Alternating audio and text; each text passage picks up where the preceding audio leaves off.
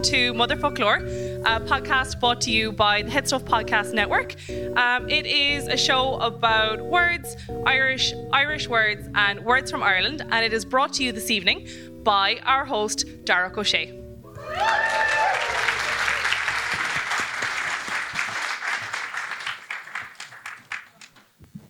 Hello, good evening. Fáilte go Conran na Shukra. We're delighted. Um, thank you so much, Éimear, for introducing us. Uh, Éimear is our old Irish expert, and we have two other two other Motherfoclóir regulars who are going to join us tonight. First of all, Peadar Krivonik.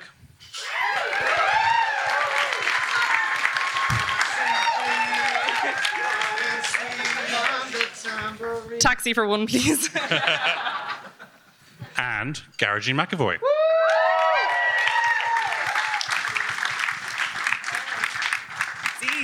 Conastaship. So, presidential elections. Presidential elections. One of the, and it just struck us that um, is, is with all with all the discussions going on, and we we do make a podcast about the Irish language. Um, so many, a number of our presidents are absolute key figures in the Irish language, and we thought we'd talk about that today, just to give you an impression of the kind of people who filled the role before. So, three particular, um, three particular former presidents are absolutely major figures in Irish, specifically Douglas Hyde, Eamon de Valera, and the current Michael D. Higgins. Woo! Woo! Can I just say I had to do a quick Google search there, literally 30 seconds before we came on, and I learned that the D in Michael D. Higgins stands for Daniel. Yeah. Ah, thank you. I just That's like a that's a common that's a common misconception because it actually stands for deadly. because we were talking about this earlier on, and I was like, it wouldn't work if he was Michael Higgins. no, like it just it just doesn't. And I was like, I wonder, I wonder what the D stands for. Same way Jack Healy wouldn't have worked. Does it work with the real name either, though? I mean, does no, it really it work? doesn't, yeah. I'm sorry, I can't get over the fact that Éimear's all about the D. All right. Danger's his middle name. Tell you what, if he if he didn't use his middle name, the Saw Doctors would have been fucked. That song. Has anybody heard the Mi- Saw Doctor song, Michael D? Michael D, Michael D up on his Michael D. It's a song oh, the Saw Doctors Yes. released. How is he not using that in his campaign? we've How got- does he not walk out on stage? It's a brilliant. Michael Has D, that- hands up if you've heard the Saw Doctor song. Mi- Thank you. It does exist. One person has heard it before. Oh, that's Two, fantastic. Three, four, Maybe brilliant. hand at the back, More people don't have heard of the song than ever bought so a Saw happens Doctors to be album. Peadar's wife and his bro- and all of his relatives. Yeah, sure, we believe As you. nobody, it's amazing. It's like we've got Michael D rocking in the doll for us, Michael D rocking in the doll, and then the refrain is Michael D, Michael D up and his Michael D, Michael D, Michael D rocking the doll. Yes, God. It's fantastic. Google it when you go home. Don't Google it now. Don't Google it now. The phone's away now. Like I know this can only be the Saw Doctors, but I still don't believe it. Do you remember when you tried to have structure, Derek, and you were like, "I'm going to have structure," and then we just ended up talking about Michael D and his Michael Yeah. D. There is a structure. People just can't see it yet. I just had to tell people that the D in Michael D. Higgins stands Danger. for Daniel. Daniel. All right. Deadly. Dogs. Michael Dogs Higgins. Yeah, Woo. that's better. That would actually work. Yeah, yeah. Yeah, it kind of does. That would be better than Daniel, to be fair. We should have a word is. with Michael D's people. yeah. Just. We'll get our people to talk to his people and Yeah. see how it goes. He's completely changed the meaning of release the hounds, which was used to be a bad thing. That, that Now it's powerful like, people is he said going to it. Now release the it's like, hounds? Are the dogs here? That's the only reason I came. Yeah. well, we, all- as well as talking about Miggle D tonight, we're also going to talk about Dougal D and Emil D. No, that's not You the acronym you gave Dev. You promised you wouldn't. You Yeah. promised you wouldn't, Michael D, the other. You I broke that promise. you gave Devil D to Dev, and I feel like that's discrimination already. You're already setting up to, up to fail, and I'm not impressed over it. Devil D, it has negative connotations. You are biased. How dare you? Imagine, imagine actually accusing someone of being biased against Damon De Valera. Like, I mean- please, please feel free to slide into my DMs and tell me that I'm wrong about my opinions on De Valera. I fucking love that. Like, thanks. All of the lads who did that, like, thanks, guys. We've never, we've never heard it before. But Gearóidín, Never. just to be devil's advocate, like, isn't it? Didn't you know that De Valera was like such a misogynist? Yeah, I fucking know that. Like, thanks. Jesus Christ, fucking Sherlock. it's not a question. It's uh, Sorry, more Gearóidín. I just, I just have a comment there. It's not actually. Oh yeah, it's You gotta- not a question. It's not really a question. It's more of a comment, actually. But just yeah, hmm and I'm not even gonna like when I message you. I'm not gonna be like, "Hi, how are you?" Just a quick one. I'm just gonna be like, you know, pointing my You're finger wrong. and telling you that you're wrong and that you're a terrible person. Three that. minutes. Three minutes into the pod, we're ripping off Finn's jokes. from the first. one. thanks, thanks, Finn. It was my joke first. Yeah. All right. How about Finn Dwyer though? Yeah. And I will, I would like, I would like to say to the Dublin Podcast Festival, thanks. How the fuck do we follow that? Yeah, in fairness, I was on like I was buzzing coming in. I was listening to like a bit of Britney Spears. I found like the All Out Naughties playcast, uh, playlist on Spotify, and like I was, I was buzzing coming in, and you were all hopping off each other at dinner and the whole lot. And then I came into this, and I was like, I'm no. Of course, my ancestors turned to um, cannibalism and sex work as well, but that was just the 80s. Yikes. so yeah, presidents.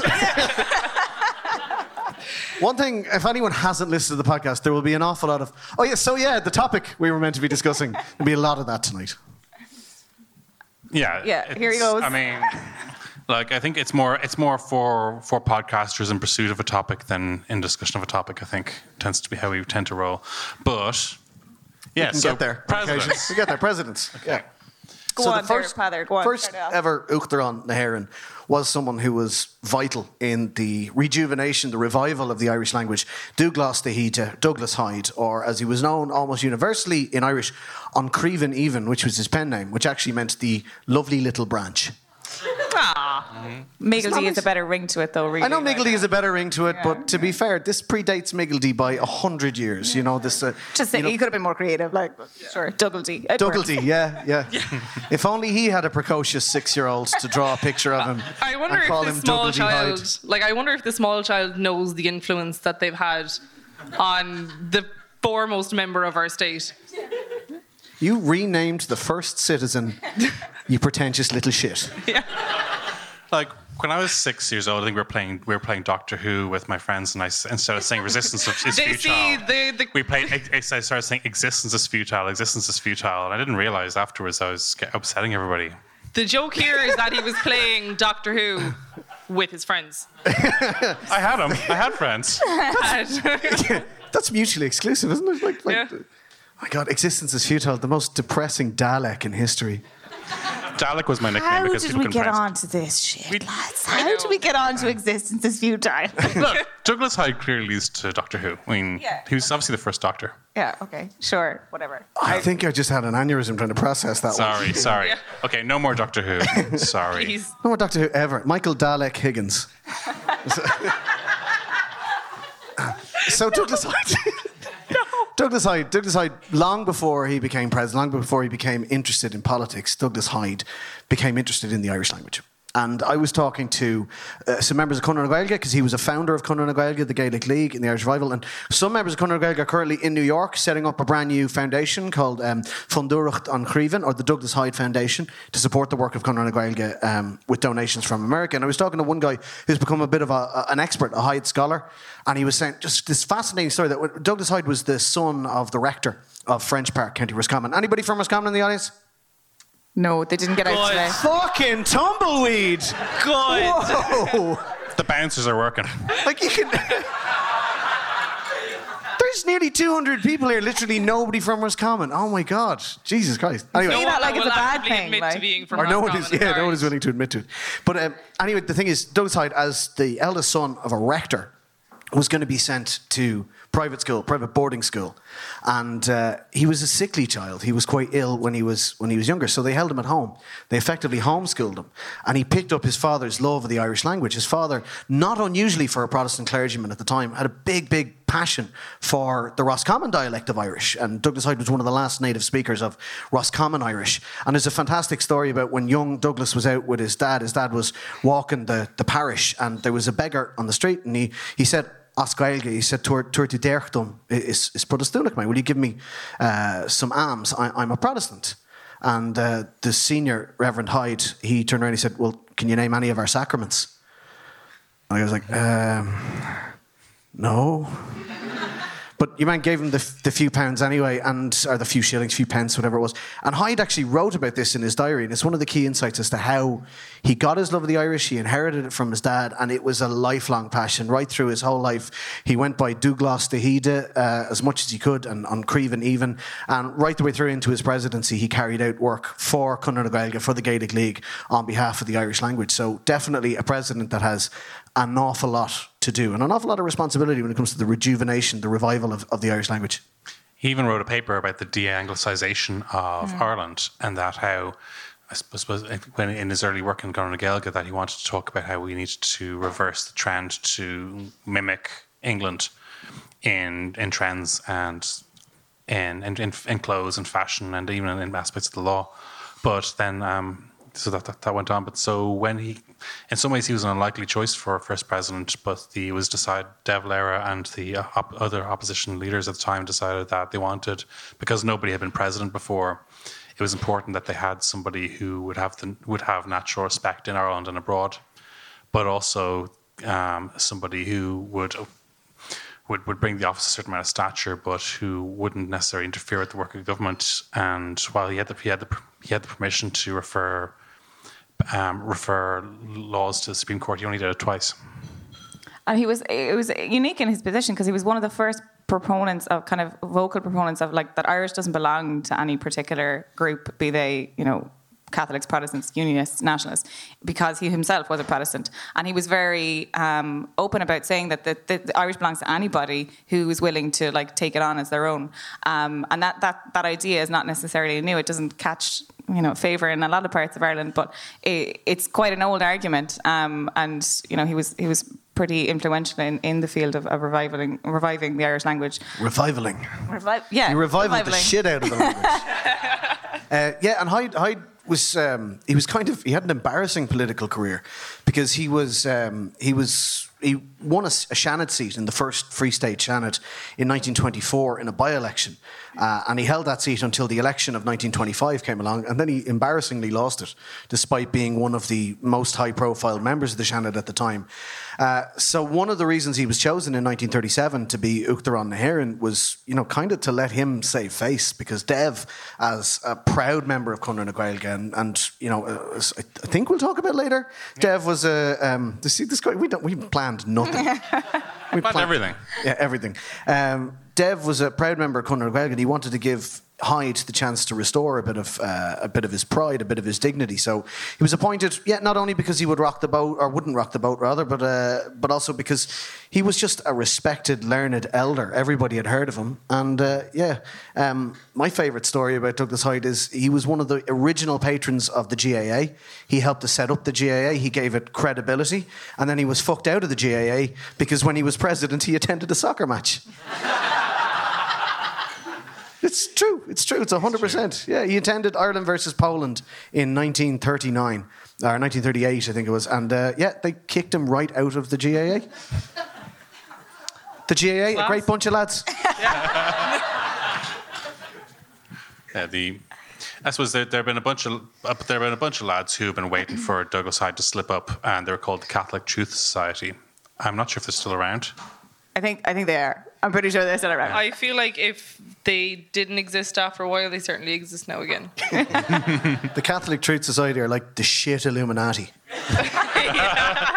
Pretty much. Yeah. But, They're you know- that one lad that pops into your mentions every so often. But they uh, know are, they're actually based in London. And uh, there's there's a lot of thought that like the reason he lost the Seanad election in 1925 was the Catholic Truth Society actively lobbied against him. So you had this very very strange situation where you had a foreign based body interfering in the sovereign elections. Oh fuck, that's not that strange at all, is it? No, Where have we seen that? Uh, but yeah, you had this weird situation where you had a, a, an English based society arguing against an, an Irishman, like arguably the most Irish Irishman. He bled Gaeilge. Yeah. A- and yet it was like, they were just, and, and at the time in 1925, all you had to do was go, yeah, like, he's a prod though. Look at the size of his moustache. But yeah, the but the Catholic Truth Society for people who um, are interested in design and illustration, there was a, a book recently released about six or seven years ago called Vintage Virtues, and one of the things they did on their little pamphlets that they would sell is they made them look like thrillers. They had these very kind of um, exciting looking covers that made it look like it was a story full of explosions and, and robberies and, and drama and sex, but the actual content of these bu- of little booklets was all prayer stuff. it's kind of like the liberal.ie. and I can say that because me and Leo have had our falling out in the past. Um, but yeah, it's it's very similar. somewhat. Yeah. Yeah, we're, we're going to leave you there because the defamation suit can just stick with you then. It's fine. It's fine. He has my phone number. So, presidents. Yeah. Yeah. So who knows what douglas means? oh, you didn't think you had to study? Well, Yeah. Well. I have a Oh, that's a very excited hand. I have a talk from an badge Shut up, Derek. for Hang the on. winner. She's talking. All right. Yes. There we go. Good woman. we've got a, we've got a Brontонess for you. Come up and collect your I prize. guess the badge now. yeah.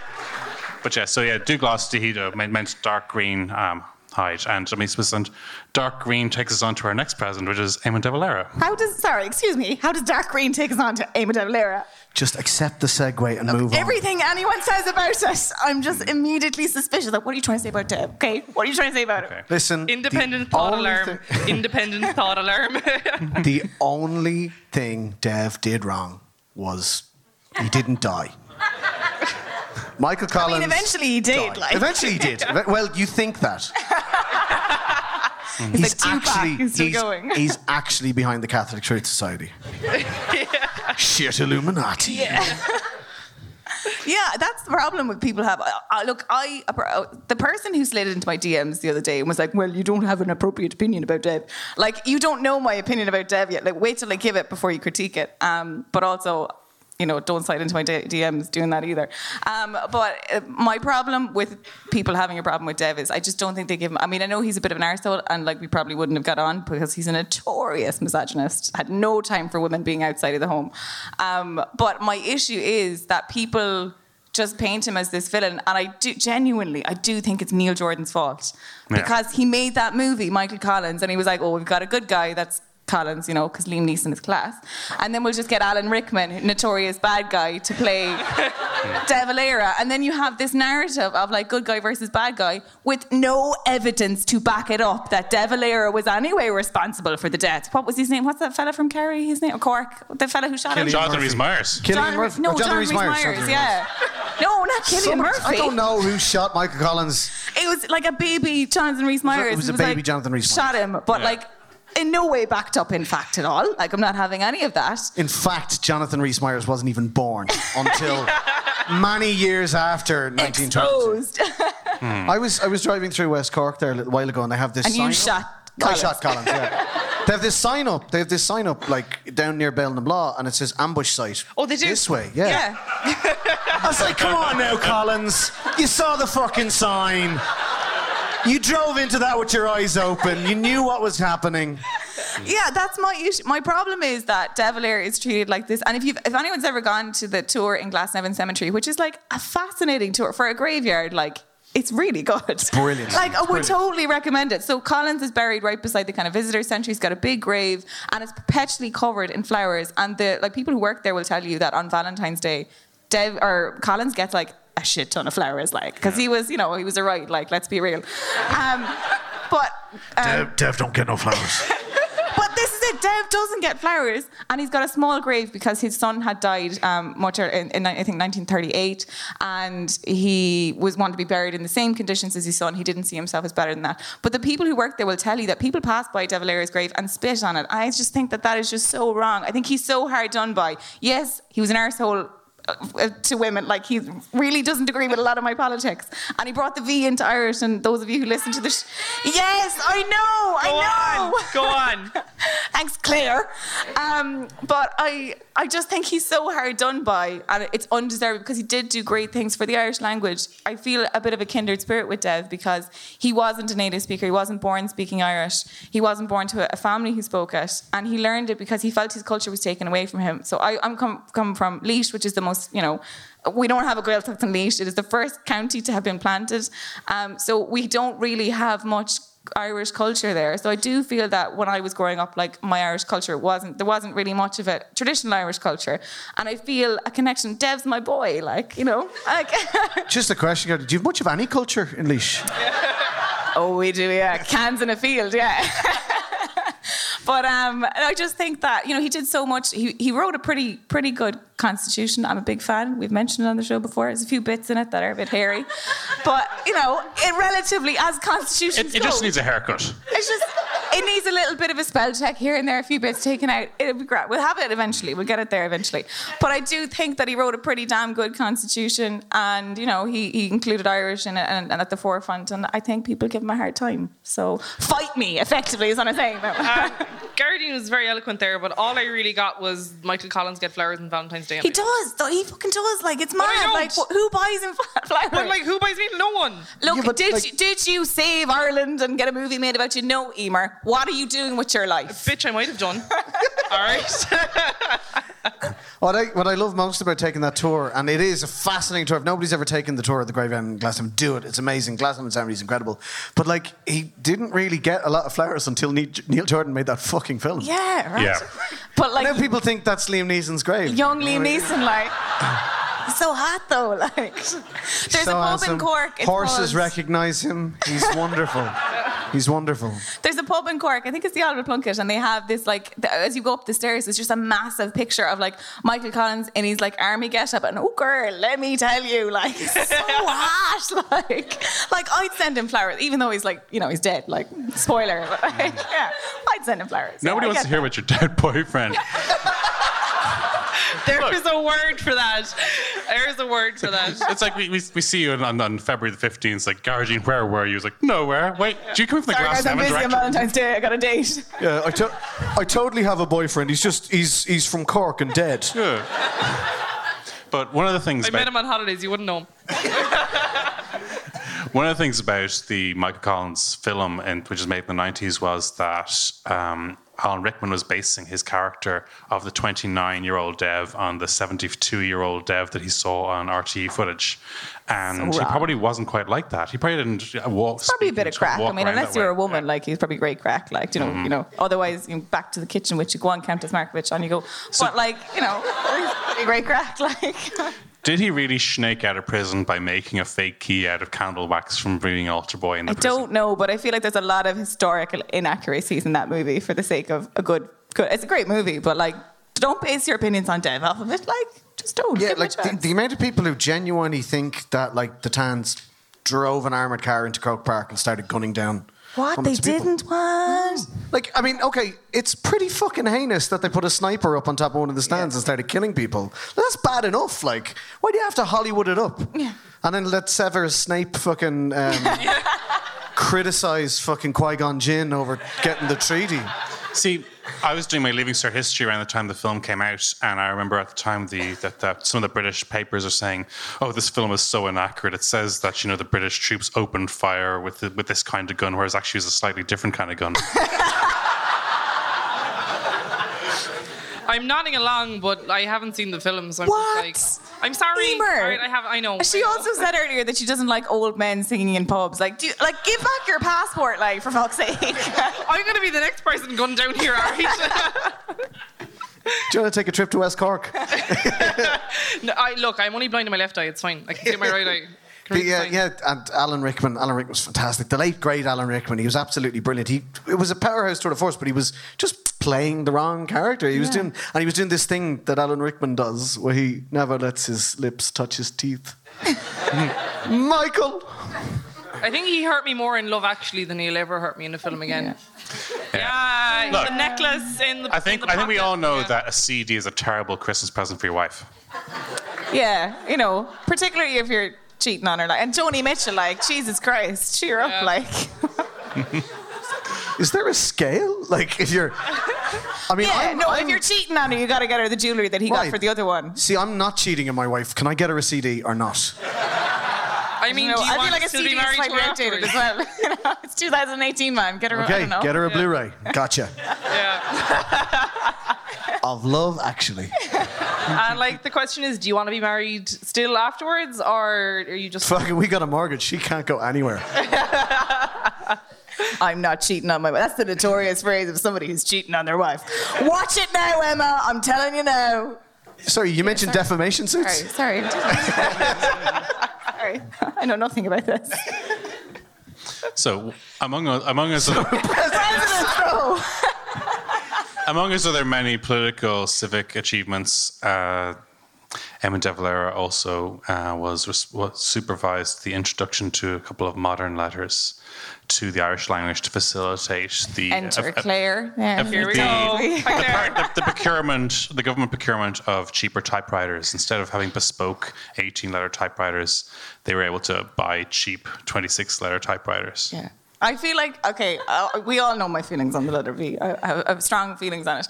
Um, for those of you who don't listen to the podcast, you're like, fu- who's got strong feelings on the letter V? I do, actually. um, but like, obviously, Dev had a little bit of a vested interest in hanging on to the V. So I can understand it in theory. In fact, just, I don't know, just stop trying to include it in our fucking language, Dev. We are we are two years talking about this shit Yes. now at this stage. Still haven't let it go. The, the, the, the Roman alphabet was used in the Irish language before the Gaelic alphabet Don't care. was. Don't you care. don't care. You don't care. Okay. I, I care nothing for your facts. I just know what I feel. I feel ways about letters, and you won't change my opinion on that. So If anyone wants to slide into presidents, Gearóidín's though. DMs and tell her about V's, No one's actually. actually. is sliding into Gearóidín's DMs. No, he just you. assaults me on the street with, As we- as with we speak, information as we about speak. it. Yeah. that fucking defamation. Sorry, he's now. I would like to say on behalf of Motherfoclóir that Peadar has never assaulted me on the street. I apologise for you. making any such Thank you. suggestion. So for presidents, though, okay. Also, Derek, my apologies for shouting you to shut up earlier on. Yeah, sure. It's, it's, it's all, it's all in good fun. It's not the first time I've done that either, but I'm only apologising for once. also, I, I'd like to apologise for nothing. so obviously, this, So, presidents. yeah, 2018 is unusual in that we are seeing for the second time in Irish history a president seeking re-election by popular vote. The last time this happened was obviously Eamon De Valera. But while this is all happening, a young Irishman was a was protesting civil rights as a university student in America in West Virginia, and his name was Michael D. Higgins. Michael Daniel Higgins, I believe it is actually. Danger. Daniel. Sorry. and Yeah. when he, was- grew up, He was woke AF, even back then. Was he still woke AF? Mm-hmm. Maybe. It's and Michael D appears to be part of a, a wider trend of of kind of old old lefty firebrands like Jeremy Corbyn and Bernie Sanders who are connect better with young people than people maybe five or ten years older than them, Yeah. as politicians do. Yeah, he's he's the oldest one running, and I mean, he's I think he's polling the best among 21 to 35 year olds, which is interesting. But like, he's got lovely dogs, though. It's that it's that it's that generational gap. Like my, my day job is I, I work with older people, and a couple of years ago we started a project with Google, and it was trying to get older people online. So they were saying to adult children, "Why don't you work with your parents and try and work with them computers?" And the the fact is, we all hate our parents. all of us, somewhere deep down, if not hate, at least strongly resent uh, our parents. So the project was an unmitigated failure. So we went back to the drawing board and tried to get grandkids to work with their grandparents. And that was a massive success because when you put in that generational divide, people connect and it's absolutely fantastic. So projects between older people and younger people are fantastic. And that's why Michael D is an icon to a younger generation. But when you talk to people in their 50s and 60s, for some reason, they think like Sean Gallagher, Gavin Duffy could do a good job. The, the- Seriously? the main argument I see now is, oh, oh, Michael, he's very he's a bit old, isn't he? God, he's a bit old. Like Dev was what, like fucking 300? Dev, He was 90. He was 90 during his second resigned. term, Yeah, yeah. yeah, he was Dev- 90. And blind. and Douglas Hyde was also fairly old when he Was? became elected. And like as well. those lads went through time when they were like, you know, pl- indoor plumbing, not a thing for like a significant portion of their life. Like that, Mike Michael D had it for a little while, but I'm assuming Uh, you know he lived in some sort of poverty in Clare when he was younger. Mm. But I mean, you know, he's had for a significant amount of his life, he's had like I don't know vaccinations and shit, like you know. So I mean, he'll he'll get through it. Like Welcome back thing- to Motherfoclóir, a, a comparative study on the effects of indoor plumbing on the habitual life expectancies of presidents. The one thing I always think of when I look at Michael D is you just know that if you shook his hand, he'd like be slipping you a fiver for sweets in the shop. like it's it's there, it's there, and he's like, "Be good now and don't tell your mother about this." And, like it's, it's in your hand and you can't do anything, and you're like, "Oh, that's what am I supposed to do with this money?" And then it's just in your pocket, and you're you know you're buying jelly laces. and this has been the campaign from Michael D Higgins for Yeah. president. That Yes, extra fiver in the indeed. budget, lads. That Don't extra tell- fiver in the don't tell your mother. in the shop. Don't tell your mother, yes, indeed. Fiver. Yeah. Go buy some sweeties. Yeah, that's the extra fiver in the budget is purely for sweets in the shop. Darach, bring it back there to uh, to Irish, so it doesn't sound like we're doing a political broadcast. Go for We're, it. we're not doing a very political podcast. but- Before I become like Minister for Finance or something. Um, No. I mean, but yeah, I was. I was Yeah, you were talking Yeah. about the re-election. I was skipped and- ahead. and Yeah. So yeah, it's it's very unusual, and the, the constraints of the office mean that it's quite hard. It's fairly hard for a, a politician to campaign for re-election because of, of and typically the, we've I know um, Paddy Hillery and Mary McAleese both were elected were re-elected unopposed, um, possibly because the large parties didn't want to blow their uh, war war funds, uh, their election war funds on a presidential election when they wanted to spend it on a general election instead. But the makeup of politics is different now. But anyway, the Michael D was a before he was um, president. He was a minister for the communications in the Gaeltacht in the 1990s, and during that time, TG Ceathair happened. But first of all, it was called Tina G. Teilifís na Gaeilge. Which I mean, I'm sure, like my dad still to this day calls it TnaG. I'm like, Dad, it's not been I TnaG. just since realised I still call it TnaG. Yeah, like you weren't even alive when it was TnaG. Like, I'm like 23 years old and I still call it TnaG. I don't even still I don't watch it, it. but I still Yeah, call it yeah. TnaG. Yeah. and because it came out just after a singer called Gina G had been representing the United Kingdom in the Eurovision. And what was the name of the song? ooh, uh, just, Just a little bit. Ooh, Yeah. Welcome to Motherfoclóir, a comparative study on European song entries of the UK in the 1990s. the, the cheek of them to try and run against us in the mid '90s when we had a complete domination. Like, say, why even turn up? Like, We owned that song contest until Katrina and the fucking waves came along. This is the fucking Yeah. podcast I've been waiting for, guys. Let me shine. and they weren't even from the UK; they were Canadian. The Canadian. Not, not Canadian, Canadian. Canadian. This week, uh, yeah, because I remember I was explaining to a friend that Jim Carrey is a Canadian comedian, and and yes, and apparently there's a apparently there's a letter D. I don't know, never met her. Oh, somewhere there, yeah. Yeah. There's no J in Gaeilge, but there's an- one in every word you've just said. So it seems. But the creation of Tina G. Peadar. Tina G, as it was, was a, a watershed moment uh, in Irish politics. He was the Michael D was the first ever minister for arts, culture, heritage, and the Gaeltacht, and he saw an awful lot of regional theatres built, which was a big achievement. But the crowning glory was TnaG, which uh, celebrated 20 years there two years ago with a fantastic multi-location, multimedia concert, and I think TG Ceathair, as it's now known, has just continued to punch well above its weight over the uh, the the last um, twenty years. It's been absolutely incredible. The documentaries have been amazing, but what has really stood out has been the dating shows. This is right. In fact, and we're, we're glad you're all here because, as part of an intervention, Peadar has a sexy confession to make. There is nothing sexy about the fact that yes, yes, indeed, I was on Paisean Faisean. But but and I promise I promise I will share all the dirt with you. But we need to do a comparative study on dating shows on TnaG. No, hang on a second. Can I just ask? So you're married. Are you married to who you met off Passion Passion? Oh God, no. oh fuck. Okay. Oh no, no, no. Poor no, no, woman, that no, poor no. woman. No, no, All right. no, no, no, no, no. He So, actually met his current wife on Puck the Ride. I'm just addicted to these dating. Um, has anybody seen Puke the Ride, by the way? Puke the Ride, for anybody who hasn't seen it, is a dating show where you choose your potential partner based on how cool their car is. And then, and then in an amazing twist, and this is absolutely fantastic, this is genius, in an amazing twist, at the very end, when you're told, right, she's chosen you, and you're standing there beside your car, and I go, oh, that's brilliant, I got picked, brilliant, brilliant. Now you have a choice. You can have 200 quid to go on a date with her, or you can have a 200 euro voucher to service your car. and seriously, go onto YouTube and look for the one where he picked the service.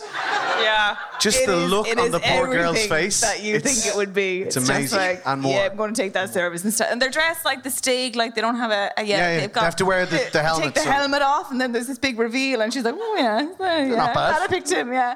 And then he's like, no, but I'll take the service. Actually, no, the wheels. Yeah, I need the back spoiler done. Actually, yeah. I need a new set of tires, like you know. Mad for road. For doing donuts in the industrial state. Yeah, but anyway, so Pip the Ride is the latest in a long, long line of TG Carrot dating shows that started in the late 90s, early 2000s with the utterly brilliant, unparalleled, and really should be revived Cleamhnas. Ah, Has anybody heard of Cleamhnas? Cleamhnas predates there's so many young people in the audience. Now, Cleamhnas was an amazing dating show where your partner was chosen not by you, but by your mother. Like I would few watch. people like really like nodded along there. So, I'm like, yes. so your mother, your mother would go along if you were the, the lucky lucky contestant. Your mother would go along and inspect three potential paramours' bedrooms for their cleanliness and their living habits, and then she would interview these three potential paramours, and then she would choose one for you, and you'd be sent on a date. And then the best bit of the whole thing is the cameras would follow you on the date, and your ma would watch. So they'd be picture in picture of your L1 going, he's ordered the red.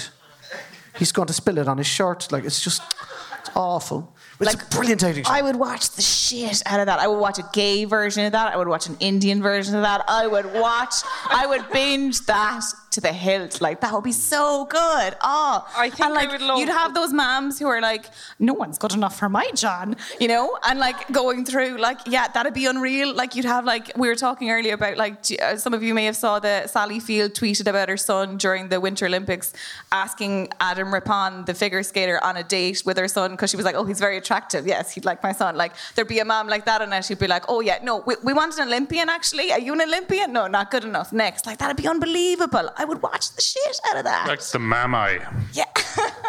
I feel like I just like give my mom my phone, like download Tinder, like I don't have Tinder already, um, and just like give my ma Tinder on my phone. Don't be like, do that to Here. Phil. She doesn't need those dick pics. No, Swipe no. away, Phil. Swipe away. I'm, And I'm, then I'd make a TV show out of it. Yeah, yeah. Yeah. I'm, uh, I'm too old for Tinder. I, don't- I met Well, my- and you're also fucking married. Yeah, Like, well, no, that as well. the thing is, right? like there's a few minor. There are details loads of here. people who are married who met their partner on Tinder. What I'm trying to say is like I'm I'm I'm with my wife so long. When we started going out, internet dating was just for weirdos. I mean, still I mean, it's still for weirdos. It but, still is. But there's some of the general populace mixed in with them as well. Who's here on a Tinder date? Liars. I did admit it. see, out of my good eye, I did act, out of my good eye, uh, I did actually see some like young fella there, and he proper like pop the arm around, and I kind of wanted to call him out in it, and I'm not even going to say where he is in the crowd because I don't want to embarrass them. Yeah, we but saw I was you. like, that was real smooth. Fair play. Just yeah, just bear in mind as well. Like this is not a visual medium. People will listen. So she did the, the, the podcast. arm around thing. It was a real cash yawn. Ugh. yeah, your man over there in the shirt with the thing. Yeah, you. Yeah, Yeah. him. Yeah. Anyway, so presidents, no dating shows. Where were we? TG Ceathair. Where are we? What are we? Where are we? We were just finished with Cleamhnas, which is just a brilliant idea and should really come Yes. back. Yes. Except I definitely couldn't do it. I definitely couldn't do it. Like, I would not do it. only because I'm married, but also because my mother hates me. that, that'd be the show I'd want to watch as well. Like, I mean, that side of it as well. Like, oh, oh, he, he's an arsehole. Like, Yeah. you know, he deserves nothing. He deserves no Just love. Like, fucking take him. Just take him. Just I don't want to see him again. Just Did he, take did him. he tell you about the sweating problem? Did he tell you about that? Did he? Yeah. no, you wouldn't like him actually.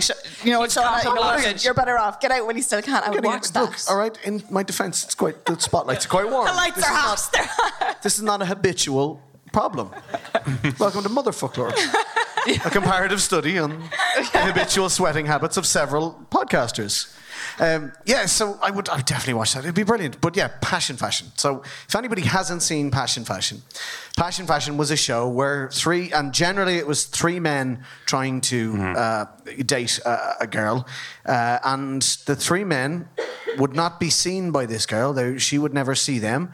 But they would see a videotape of her, and she would give them a few clues as to what to do and what her style was. And then they would each go out and buy an outfit for her. And she would go on a date with the one who picked the outfit she liked the best. And the punchline was that straight boys don't know much about women's clothes. Yeah, pretty no. much. Pretty much. So when I did Paisean Faisean, um, I will be upfront here and just say, and I'm sorry to break people's hearts here, it's all a fucking sham, and I did it for the money. No. You, No. you got paid. You Of course I lie. got paid. I'm sorry. I embarrassed myself on national television. Of course I got paid. Oh, the magic's ruined. And even Oh. worse, I had to spend two days in Naas. So of oh, course I got oh, paid. Okay, that makes sense. Yeah, All right. fair enough. Sure, yeah. Anybody here from Naas? Well, of On course. North They it weren't allowed out either. Because Naas is the Irish for sex. No, no Guinness is the Irish. Uh, like, He we- tried to tell me two hours ago that he doesn't tell dad, dad jokes. Like, are you fucking for real? He sat there and he told us to our faces that he doesn't do dad jokes. and proceeds to sit here for an hour, like just reeling off dad jokes at you. Anyway, Naas. Thanks, Mother folklore is comparative study of blatant liars. Thanks, podcast dad. Yeah. Um, yeah, so. More like father folklore, am I right? What? Oh, hey! Hey. Good night. Thanks. So, presidents.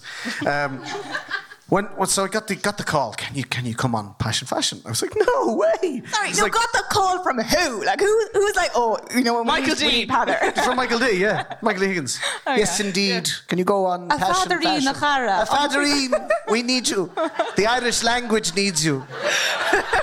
Awaken your Gaelic spirit and go and buy clothes. I'll give you For a five young one. shop. You must, you must go to Naas. Take up the sacred torch and go to Naas. So, you know, well, look, when the Minister for Arts, Culture, Heritage and the Graphics calls, you don't refuse. You don't refuse. So I took up the sacred torch and I went to Naas. No, they're going to pay me. They're going to pay me 200 euros. I was like, yes, sweet. I was a student. It's the fucking best thing ever. 200 euros. That's like one night's drinking. That's incredible. so yeah, so I said I'd do it. And look, there's we tell jokes all the time about how the Irish language is, is small. You know, it's it's quite you know, it's small and there's not you know, there's not a lot of people who speak Irish. We all sort of know each So other. So it was Peadar's cousin who was on the tape, effectively. not quite. Almost. Not quite. Okay, I was joking, but right. So the three of us, three lads from different parts of the country, we get into uh, the Osprey Hotel, Time nightclub in Naas. Oh, I've been to time. Yeah, it's good crack. You must go take the secret. Go to Time, the largest na- nightclub in Kildare. You must go there. So I went there. I went there, and uh, they sit this laptop down and they say, "Listen, lads, we're going to be realistic here, right? You may know the girl on the tape. Pretend you do not know the girl on the tape." So they played the tape. And this very lovely young woman started talking about her style and how she was from a certain place in, in West Dublin and she was a big fan of retro vintage style. And I'm looking at this going, yeah, yeah, yeah. And then they immediately come up to you, they put the camera in your face. What do you think? Oh, yeah, she's gorgeous. Yeah, those are great hints. Yeah, that'd be fantastic. And then they go, all right, cut. And I go, that's my ex girlfriend, you bastard. No, no. We went out when I was 14. No. She was 15. Oh, Oh, shit. yeah. because I had mad game.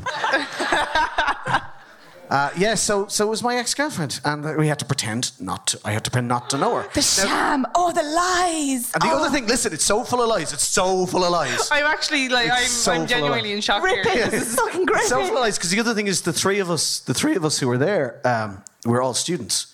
And they were like, lads, listen, we've just done six episodes in a row with fucking students, so we can't have more students. You have to pretend to be something that's not students.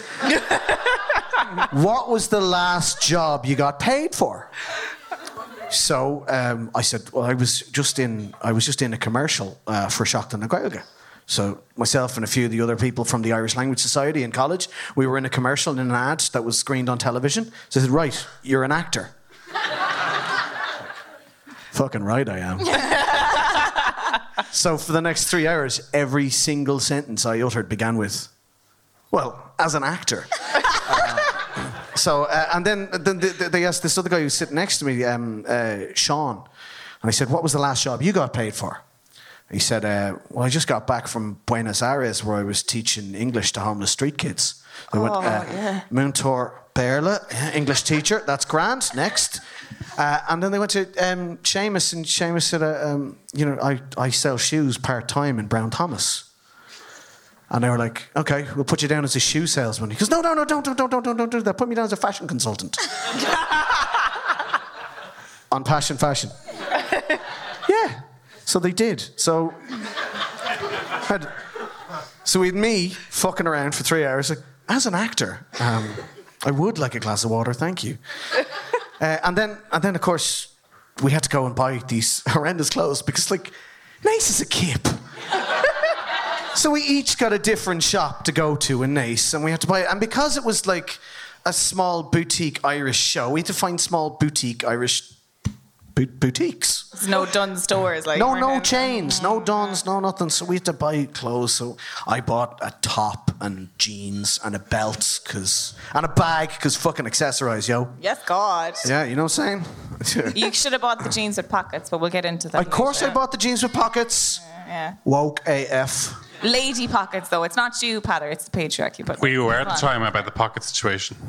I was not aware at the time about the pocket situation. Try I having like realise- ham fists and like fitting anything into ladies' pockets. Yeah. Like my party trick is that I have bigger hands than everyone else. I did not realize. I did not realize that like pockets were a patriarchal So you bought a bag because conspiracy. you're Anyway, a part anyway, of the anyway, anyway, anyway, yes, yes. you bought a bag. I bought a bag. Yeah. I bought a bag. Yeah, I bought a bag. Because accessorize, yo. Yeah. Um, the bag had shiny bits on it.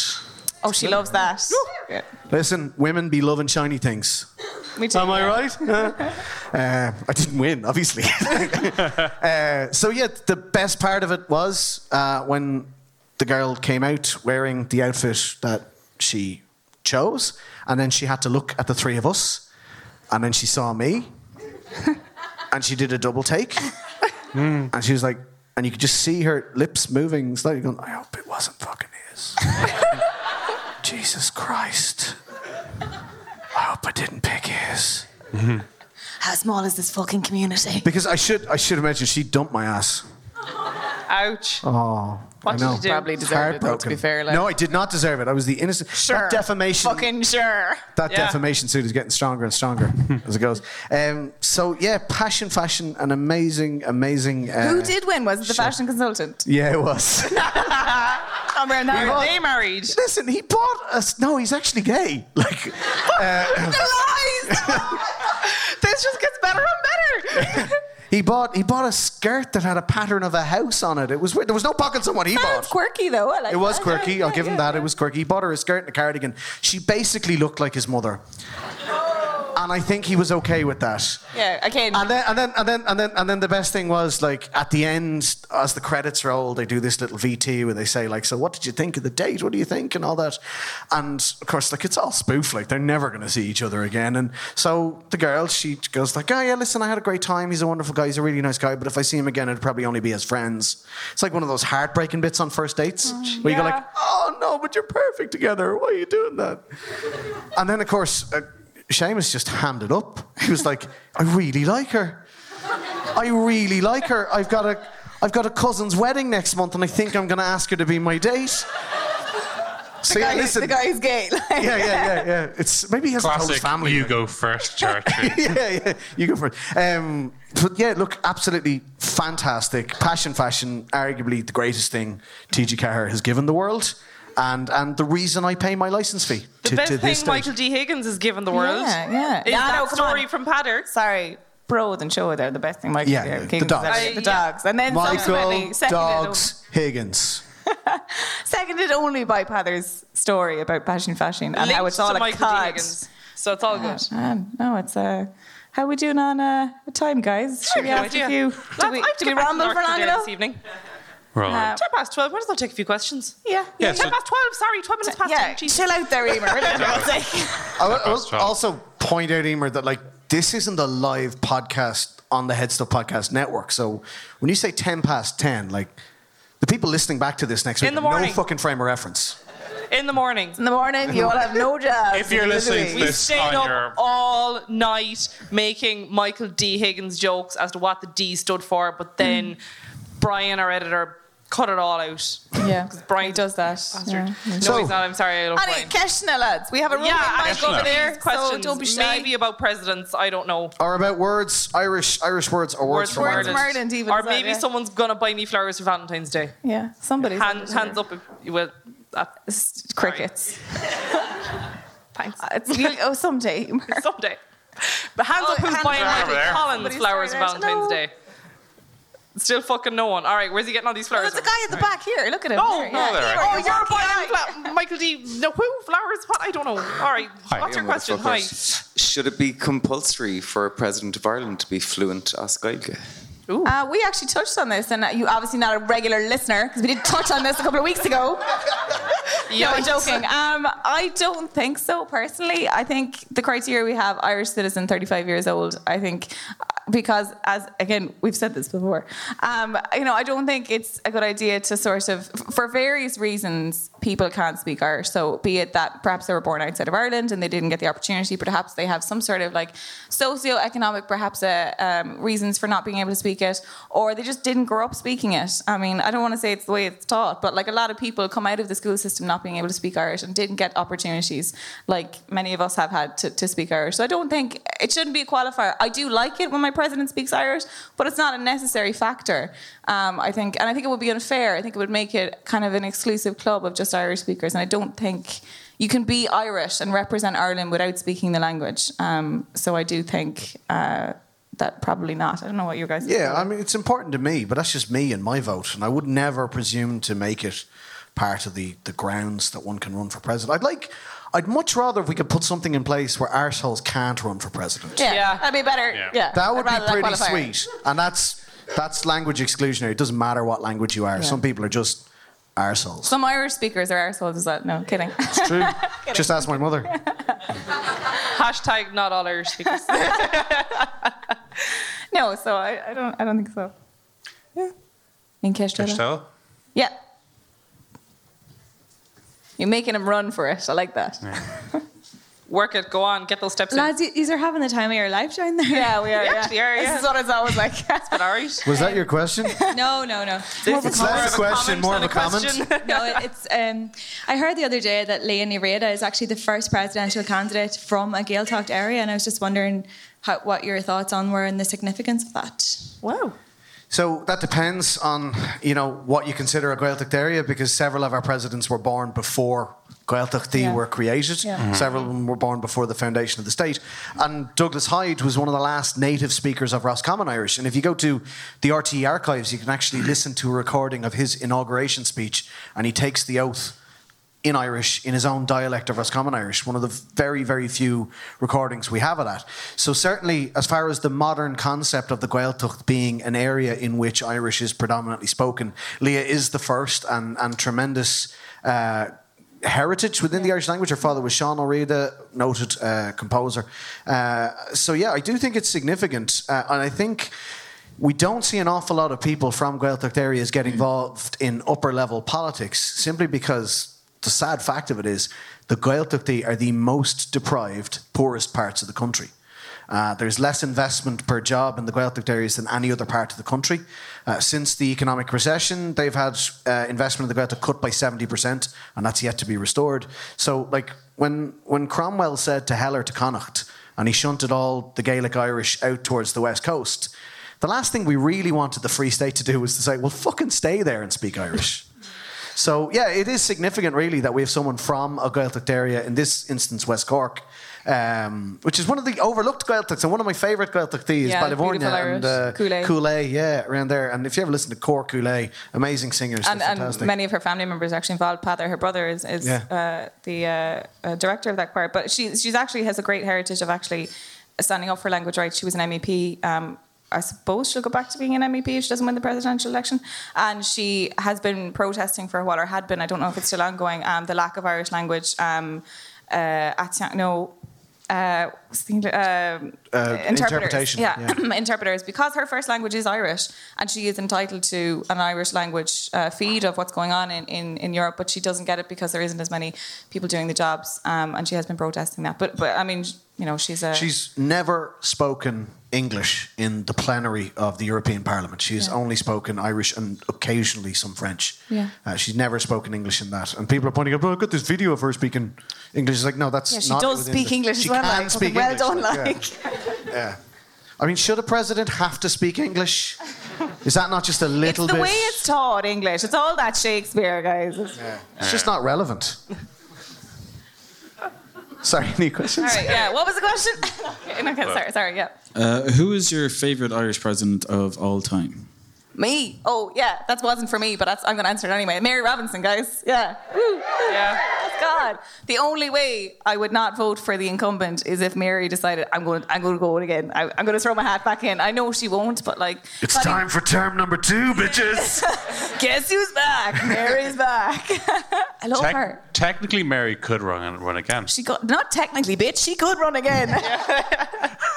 Sorry. Um, who's, who's your favorite president? My favorite is is McAleese. I just think um, I guess during the um, the marriage equality referendum when she's speaking about her Yeah. her son coming out, I think because you're an ex president for the rest of your life, you can be a president, do a bad job, get kicked out, but you're an ex president for the rest of your life. And I think she's just an, an amazing ex president, and she's used her profile to bring people who maybe. Um, Bring, bring people from conservative backgrounds onto on board on some big social issues, and it's really moved me, and it's been important to my family. Yeah. My, I'm kind of tied between Mary McAleese and Mary Robinson. Marys are great though. Yeah, go on the Marys. Mm. Um, I think Mary Robinson has been such an icon, and mm. then kind of Mary McAleese has kind of come along and she's done almost the same as Mary Robinson, being that kind of a you know the political figurehead and doing everything right, and she's also kind of like caught her two middle fingers and just kind of you know at the same time like all the institutions that you should be doing that to, and I'm like, go on. Yeah, yeah, Come she's on. great. Come on, Lately, the she's, Marys. yeah, Marys are fab. I'm gonna, I'm gonna just speak up for Seán T. O'Kelly here. I think uh, yeah, yeah, yeah. somebody has to, somebody has to, and only, and only for one reason. it's Peadar like- liked him before he was cool. Yeah. the hipster president, Seán T. O'Kelly, um, is like the Irish, the Irish president. Irish people are Yeah, not. name five of his albums though, Peadar. Irish people are not supposed to accept um, uh, awards from other states, particularly knighthoods and honours and things like that. Are you listening, Bob Geldof? You twat. Um, sorry, Sir Twat. Um, but Seán T. O'Kelly had his official portrait painted and it's hanging in Áras an Uachtaráin, wearing all this stuff that he got off France, Legion d'honneur, and everything like that. Like the first citizen of the country giving a huge big fuck you to you're not supposed to get any honours from uh, foreign countries. He's not my favourite. Mary Robinson's my favourite president. She's class. Yes, God. Have you heard her podcast? Mothers of Invention. Holy shit, it's brilliant. She's going to save the knows her, world. Can she just bring her? I just want to meet her so badly. Like, just bring her along. If anyone knows her, like, tell her about this podcast and get her Yeah. to come on. Mná na hÉireann. Oh, Anyway, there was another, we have a there was question here from the another gentleman. question. Yes. Um, Hi. do you guys, hi, good, how are you doing, guys? You Good. right? How are you? I'm all right. What's your name? John is my John. Nice to meet you. All right. Anyway, carry on with your question. Sorry. Um, do you guys think it's important to have a president? What What's the point? What? Why do we Again, have- uh, this was Uh, All right, really John. boring Cheers. question, Thanks yeah. for that one. But I'm not so sure. What do you guys think? I, I think me, I think it's like having a fire extinguisher. You hope you don't need it. Yeah. I mean, also this again discussed Gotta a couple check of it every weeks few ago, years. but sure, it's fine if you're not a regular listener. That's okay. Um, I do think. I think it's important. I think it's important because our governments change so often, and Mm. generally speaking, people tend not to like the government. I mean, I'm not saying particularly. I mean, nobody likes any of the government, uh, like ever. Um, but the president is very well got, and he or he or she kind of inspires people. I think it's really important to have that figurehead that you can be like, okay, well, I might not like whoever is Taoiseach now or the government that we have now. That person can represent us in a really presidential way, and I think that's really important for a country because otherwise you have an arsehole like Trump or I don't know somebody pandering to the press in another country. I'm not mentioning any names, but I'm talking about, uh, you know, and it just looks bad. Whereas I think the president is a really good figurehead, and I do think it's important to have that opinion of, of I don't know, you guys. I say bring back the Gaelic monarchy and aristocracy. Yeah, yeah. Is Fin Dwyer still here? Because I'm going to get him to check my birthright, but I reckon I'm the heir to the throne of Leinster. um, so I'm, um, yeah, no, I, I mean, look, president is fine, that's grand, but I want to be king of Leinster. so Michael D will do for now. That's fine. That's great. Until but you eventually, figure out I will, that, yeah. as soon as I can raise uh, an, an army of Cambro Norman nor- mercenaries, because that's never backfired before. Yeah, yeah. No, listen, the president's great. It's it's fantastic. It's great. It's like it's having an, a head of state that isn't also the head of government because Yeah. that's where you end up with something like the U.S. situation where checks and balances fail. Uh, here, the checks and balances almost can't fail because they're statutory implements and there's no power in the uh, in in the presidential It's like a spell check. You, it doesn't really do much, but it's important to have it. And so I do think it's important. I think the small constitutional role that the president has is actually really important, much like the Seanad as well. Small constitutional role doesn't really have a lot of power, but all important. And I think they all make up a really good system. I do think, criticise as I might, our political system, I do think we have a good working system. Very little chance of a dictator coming along, which is okay with me. Unless it's Peadar who's been king of Leinster. I mean, I haven't seen your policies yet, but I might get on board. Yeah, sure. Hi. I wouldn't trust him anyway. Hi, sorry. Uh, just a quick question. Do you, what do you think is causing the rise in popularity of Irish? With the Motherfoclóir, the Irish For, and then also the pop up Gaeltachts and things like that. There's a little bit more of an embrace of. It's because we're all right. No, it's these two fuckers. Like it's these two guys here. It's Peadar and and and Darach, um, who like pop up Gaeltachts at the at the Irish for. It's it's these guys alone. Um, So we always say like because myself and my, my friend Oscar O'Keefe Your founded husband, Oscar, my let's- my Gaeltacht husband Oscar um, that's what my wife calls him my Gaeltacht husband because I spend more time with him planning where our next piss up's gonna be. planning, mm, drinking pints. Plan- drinking pints. Planning. Um, we always describe it as um, you know we just threw a match and the petrol was already there and the flame just took off so I think we as a society had matured beyond this cultural cringe. I think we've gotten over this idea that there's a sort of an internalized embarrassment. It's like, I'm Irish and I don't speak Irish. I should speak Irish, so therefore it's the structure's fault, or it's the system's fault, or it's an institution's fault, or it's, you know, it's anything other than um, on me, my own personal choices, my own personal life, and things like that. And I think as a society, we move beyond that, and we move to a more mature acceptance of our own cultural heritage. And there's so many factors to that. Like it has a lot to do with the peace process in the north. It has a lot to do with taking Irish out of the hands of radical 32 county republicanism, physical force violence, and things like that. Taking it away from that, and taking it away from the church, the school, the school book, from fucking Dev. Like just to put it in the hands of people, like. Listen, people hate him. People hate him. That's just it. They just hate him. Um, it's just to take it away from all your old ideas of Irish are pretty much no longer valid. And what we have now, particularly in Dublin, is we have more young urban Irish speakers. We have more Irish speakers in Dublin than anywhere else in Ireland, in the world. Uh, and it's important that we recognise this important part of our cultural heritage. And also, people really like podcasts and pints. So we just give the people what they want. And I do. Uh, Darach's not going to say this because he's modest, but I do think you, what you have done is uh, you've taken it outside of the classroom and brought it like fun stuff, like uh, you know, an Irish word here and there about like popular culture things that, or or things that you never thought there was an Irish word for, is so far removed from what everybody's used to. So it gives a new light to Irish, and I think Darach's done a really like. I like Peadar said, how many people have you met who've said, God, I wish I spoke Irish, I just never learned it properly in school? Th- there's the want there, there just wasn't the facilities, and I think these two guys have, have done bit of a round of applause for the guys. Yeah. My favorite anecdote, um, and I told this story sitting here back in March when myself and Gearóidín did the Blind Boy podcast. If anybody was at it, I think Fin was also doing that one as well. Um, is basically how I became involved with Motherfoclóir. so it was back in like I don't know, was it like my fresher year of college, my second year in college? I don't know. And um, Darach was just kind of kicking off with the at the Irish for the Twitter account. And you know, I thought it was funny, so you know, gave it a follow, and that was grand. And the next thing, um, obviously, I was studying uh, medieval Irish and Celtic studies. I think Darach had like followed me back, and that was grand. And um, after one particular night out in in Maynooth, go on. If anybody's been to Mantra in Maynooth, you'll understand this story.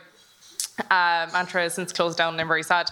Uh, It closed down after that one night. probably, probably after this incident, but I still can't believe I tell the story. Mantra, I should point out, was a pub in Maynooth that had a waterfall in the smoking section. Uh, Ireland's largest indoor waterfall, I will have you know. But anyway, I it's got a lot of competition, I'd say. Like.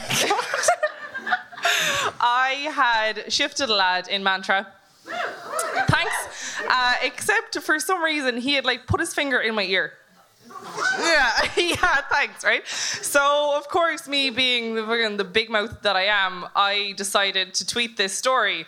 And Darach, with his quite large Twitter platform, uh, decided to quote this tweet um, with the um, with the, The- phrase "Din she neada the clues." Now the close, there was he'd make a nest in your ear.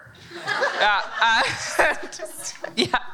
And- So the podcast was born. yeah, basically since then, uh, myself and Darach had kind of Yeah. been conversing back and forth over other topics that weren't shifting some young fella at mantra. Um, And that then- lad who stuck his finger in Éimear's ear. He's here tonight. Um, and then yes, that's how that's how I got Yeah, involved yeah, in in all of this. And it's kind of even though I was still studying Irish and medieval Irish and catechism and whatever else, it's kind of it got me more involved in the kind of the urbanization. Shall we say there was air quotes there for those of you listening to the recorded version who weren't It's not here a visual medium. um, the, um, kind of the urbanization of of Irish. Yeah. So thanks, Yeah, they thanks, do Darach. good stuff. Yeah, yeah. that's And good. now we keep telling Thanks, the story Darach. and embarrassing Buy ourselves. his books, Motherfoclóir and Craic Baby. Sorry, guys, we got a question. Yeah, sorry, sorry. Hi, sorry. it's Teresa. Oh, Hey! So this is a comment, it's not a question. Oh, great. All right, more- bye. It's a response to the last question. Um, I do feel social media has contributed to the rise of the use of Irish language um, because if it wasn't for social media, the Irish Forum or the Folklore and Pop Up Gaeltacht wouldn't have the recognition that it does. But I also feel that it has normalised the use of Irish for a lot of people who might not have Irish around them, and it's allowed them to connect to other people. So, in some way, we have to thank technology for Yeah. the increase. And We Ther- should. Teresa Yeah. has actually been on our show and she's fascinating and does a lot with machine translation in Irish. Um, give her a follow on Twitter, listen to her podcast. She's really fascinating. She's got a great TED talk as well. Thanks for coming. She's Teresa. doing absolutely amazing, vital work, and we will share the link to her TED talk because you all need to see it. Fellow class, yeah. fellow DCU alum. And look, to, at the end of the day, we're sitting here doing a live podcast because this guy started a Twitter account a couple of years ago. So, of course, we have to look at social media and the role that plays and, and how there's actually really a virtual Gaeltacht out there. Yeah. Uh, and it's, uh, you know, it's a lot more open and welcoming and less intimidating than, you know, the actual Gaeltacht uh, Yeah. or heading down there for the summer. You know what I mean? Like, it's. Although you won't get the shift Yeah, on less Twitter. shifting on Twitter. Less. You might get the Less shift shifting here, on Twitter. all right? Yeah, You might yeah, if get- anyone we gets can't the shift here, guarantee tweet us, let us Look, if you get the shift here, we'll see if we can get your ticket money back. but you can't be shifting someone you already know. Yeah, because sorry, I I didn't saw agree that, to that. uh, pop that hand doesn't around there. count. That doesn't count. Sorry, all right? que- questions back, have we? Uh, yeah, uh, I just wanted to know. I haven't listened to much of your podcast, so I don't know. Yeah, Invalid.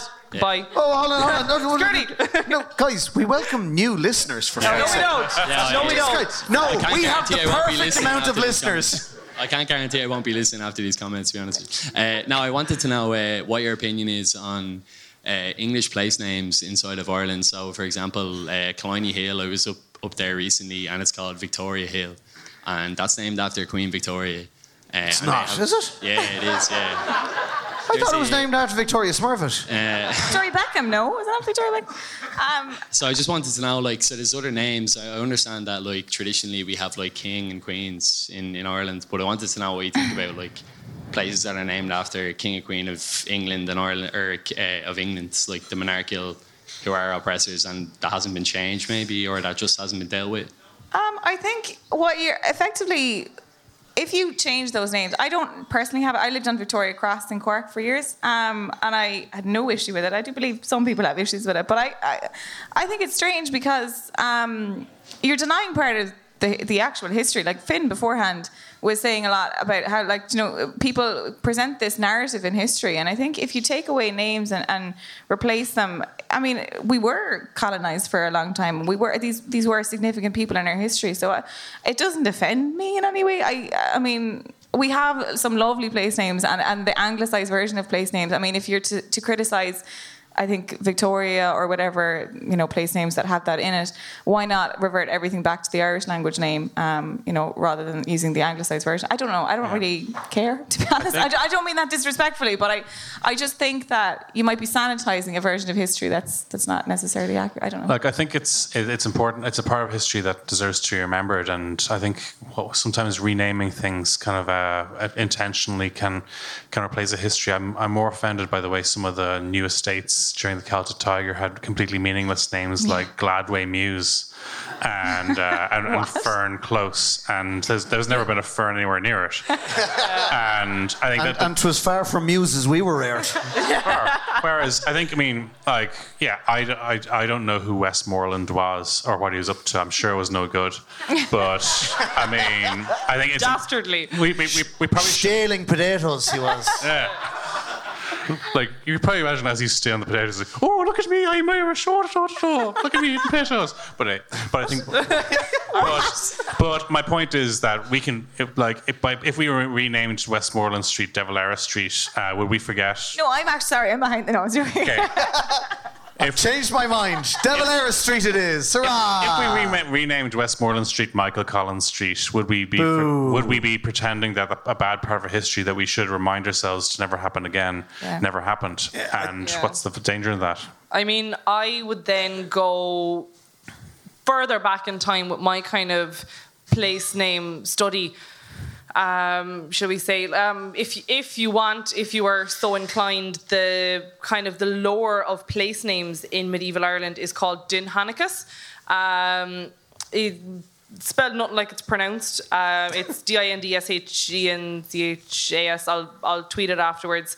Um, but it was always there was. Um, a place was named and then a story was kind of almost built around this name kind of a thing. So while you might see a place name and it might make any real like if you're looking at the irish version of a place name rather it might make any real sense. But next thing you know Peadar will come along and he'll say oh but it was named because of so and so who was a son of so and so who lived here and did this and this is how the name came about kind of a thing. So there's a lot of um, literary material surviving from a sort of a medieval Irish period that just deals specifically with Irish, Irish, Irish place names. Yeah. If you if I- you want to look think, at uh, that, if not, it's I think you have to look at history in, in its broadest, biggest context. We've been naming and renaming places for thousands of years. The, the early Christians were hooers for it. they were awful. Anywhere with a kill in it was a church. And anywhere with a monaster, Monasterboice, Monaster Evan, all those, they had a monaster or an abbey there. They weren't there before Christianity got here, before that Welsh prick St. Patrick got here. Um, the snakes were never here, right? So you can't even take credit for that. Oh, there's So- snakes here, all right. Uh, snakes out here, sorry. Oh, there was snakes. I think I think what you have to do is you can't just look and say this is the point before which names were good and after which names were bad. Now we do have to do certain things to redress some of our post-colonial history. We took back Dún Laoghaire, it used to be Kingstown. Um, imagine imagine if you were still sitting here and you're from Queens County. No, right? No way, man. Laois Boo. You know? So we do have to, we have to look I at it in the broad context. But like at the end of the day, like we've been naming and renaming shit for so long. And if the Brits built the road, the Brits named the road. Yeah, and they gave us some grand buildings as well. I mean, do you want to demolish? I don't know the Dáil. Well, maybe I don't know. But our, Áras an Uachtaráin's lovely building, like Mansion House, lovely building. The Brits, did- bear in and mind- any nice buildings we have, the Brits did We- those. Like, we we did rename Áras an Uachtaráin because it was the Well, yeah. Viceregal Lodge. yeah, but then we put a Neutron in it, so we're like, Yeah. that'd be the Áras then. That'd be the Áras, so. So any other questions, guys? Oh, we loads now. Wow, Class. okay. Oh, yeah. I, I can't see. Bear in mind, lads, we all actually a mic? go home at Does some point somebody tonight. have the mic? Yeah. Hang on, this gal here. Will my mic just? no, no, no. No, I have it. Éimear, you're wonky. Eye. Hi, um, I have um, just a question going back to the topic of presidents. okay. Why is the Irish word for president so similar to the Irish word for ice cream? Oh, I love this. This Oh, is my favorite thing top question, ever. top oh, question. I love this. This is one Best of my favorite Irish ever. words. Yeah. So, Uachtar is cream. Cream rises to the top. Uh, fantastic. So, Top Ucht, citizen. oh, yeah, top top fella. Um, Ucht is like zenith, like the highest point. So that's where, why. So Uachtar is like the highest point. Isn't that like? Isn't Irish fucking lovely, lads? Like how nice is that? Favorite and the co- the Supreme Court is an Chúirt Uachtarach, which is the highest court. Fucking love that shit. Like I'm so glad you asked that. So the president is the cream dude. yes, indeed. he is though, Yes. creamy head. The cream of the crop. Pretty much. Sorry, we questions. Okay. earlier. Also, there, there's a gal here. I think she's going to actually hop out of her seat. My mic won't stretch that far, and now we really want to know Oh, what her question I know. We took a selfie and it didn't work out. Okay, so I know there's individual opinions on this topic, but is there an official Motherfoclóir stance on the abomination that is coddle? No, no, no, no, no, no, no. We're actually no, no, we're banned from no, us. no, we, were literally no, saying- No, you're not. You're not. Don't, mentioning- no, I no. have banned Darach No, from mentioning banned. the c word. Get out. I have banned him from mentioning Wait, c like all of our because I'll group chats go, today are like, don't you fucking dare mention it. Like, don't bring it up. I'll go. There, will there are many go. people in this room who don't listen to the Motherfoclóir podcast who don't have a fucking clue what's going on. Just don't fucking boil sausages, alright? No, stop engaging in the fucking do it. conversation. Don't let them have it. No, there isn't an official line. We are we are pleading the fifth. We are saying no comment on that. I swear, if either of you fucking comment, guys, I'm out of here. Do we have to? Do we have Next to? question. Do we have to wrap this question. up for how are we fixed for time? Just give us one more because, lads, I need to get back to North Kildare Yeah. tonight, alright? One more time. I'm not paying the taxi fare. This will be the last one, I think. Okay, talk on son.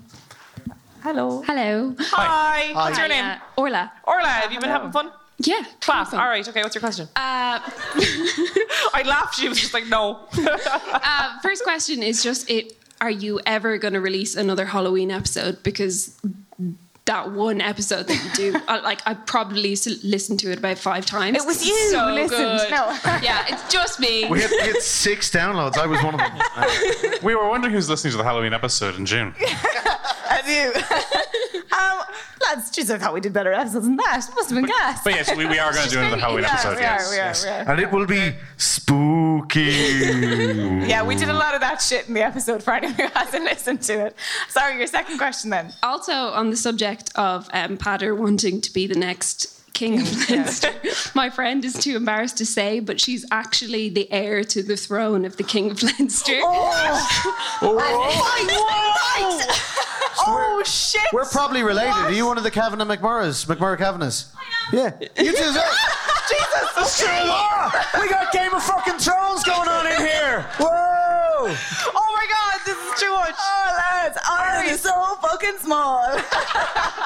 Holy shit! I don't think the three heirs to the throne of Leinster should be in the same room at the Nobody same has time. to leave. There's a, It's like the people who have the secret ingredient to Coca-Cola. We, we, I think we have to wrap this up. I think There's one like of us is going to have to leave. We need to leave before something goes on fire. So, Okay, okay. on, on that regal note, I wanna- Christ. Okay. Thank wow. you all for coming along tonight. Thank you to HeadStuff for the for the Dublin Podcast Festival. Thank you to Aiken Promotions. Thank you to Conor Shukra, and thank you to you all. And, and before we go, one more time for the amazing Fin Dwyer and the Irish History Podcast.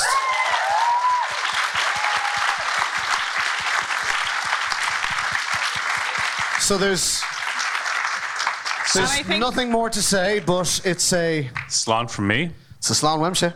A Slán from me. Uh, it's a Slán for me.